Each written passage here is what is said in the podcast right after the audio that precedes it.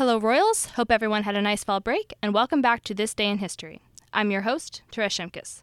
There is a lot I want to cover in today's episode, so let's get right to the history. On this day in 1792, the cornerstone for the executive mansion, later known as the White House, was laid. Now, I want to get to the fascinating history of the White House itself, but before that, I also want to review the history of our nation's capital. As I mentioned in a previous episode, Philadelphia was the capital of the United States during the Revolutionary War. This was because the Continental Congress, which was at that time the entirety of the United States government, was seated there. Several times throughout the war, however, the Continental Congress was forced to relocate for days or months at a time. And since the Continental Congress was the entirety of the United States government at that time, any city in which the Congress met was technically the capital of the United States, if only temporarily. It may surprise you to learn this, but the United States has actually had nine capitals Philadelphia, Baltimore, Lancaster, York, Princeton, Annapolis, Trenton, New York City, and finally, Washington, D.C. Most of these cities were the capital for a very short period of time, with the exceptions of Philadelphia, New York City, and Washington, D.C. New York City was the capital from 1785 until 1790, until the Residence Act of 1790 stipulated that until the permanent capital in the District of Columbia was ready, the temporary capital would again be in Philadelphia. So while George Washington was inaugurated in New York City, Philadelphia was the capital for most of his presidency and the beginning of Adams's.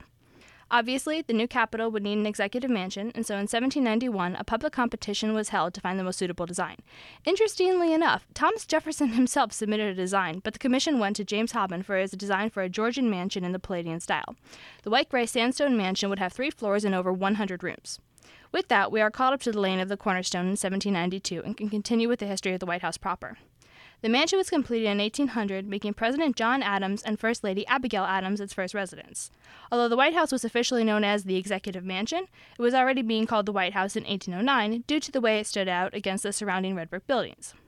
In case you were wondering, the title the White House was formally adopted in 1902 by President Theodore Roosevelt. During the War of 1812, the British burned the White House in 1814 when they invaded Washington, D.C. The mansion was rebuilt and enlarged under the direction of James Hoban, who added the east and west terraces as well as the north and south portico. Aside from these, only very minor changes were made to the White House in the 19th century. During Theodore Roosevelt's presidency, the West Wing was constructed to provide greater office space for the president and his staff, since the second floor of the White House was being converted from presidential offices to living quarters for the president's family. The East Wing, which provided even more office space, was built in 1942. A few years later, in 1948, it was discovered that the main building was in great need of structural repair. This should not have been a surprise, given that the White House is the oldest federal building in the capital and was, at that time, almost 150 years old. The next four years were spent in carefully rebuilding the interior, leaving the original exterior while standing.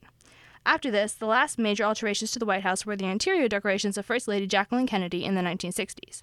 Today, the White House receives up to 30,000 visitors each week and is both an accredited museum and a part of our National Capital Park system.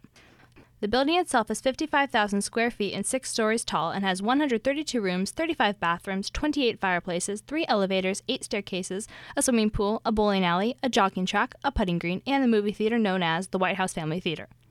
With this, I cannot think of another building in the United States that has seen as much history as the White House. From 1800 until today, every United States president from John Adams to Joe Biden has lived there. The building truly has a remarkable history. That's all for now, Royals. Have a great day.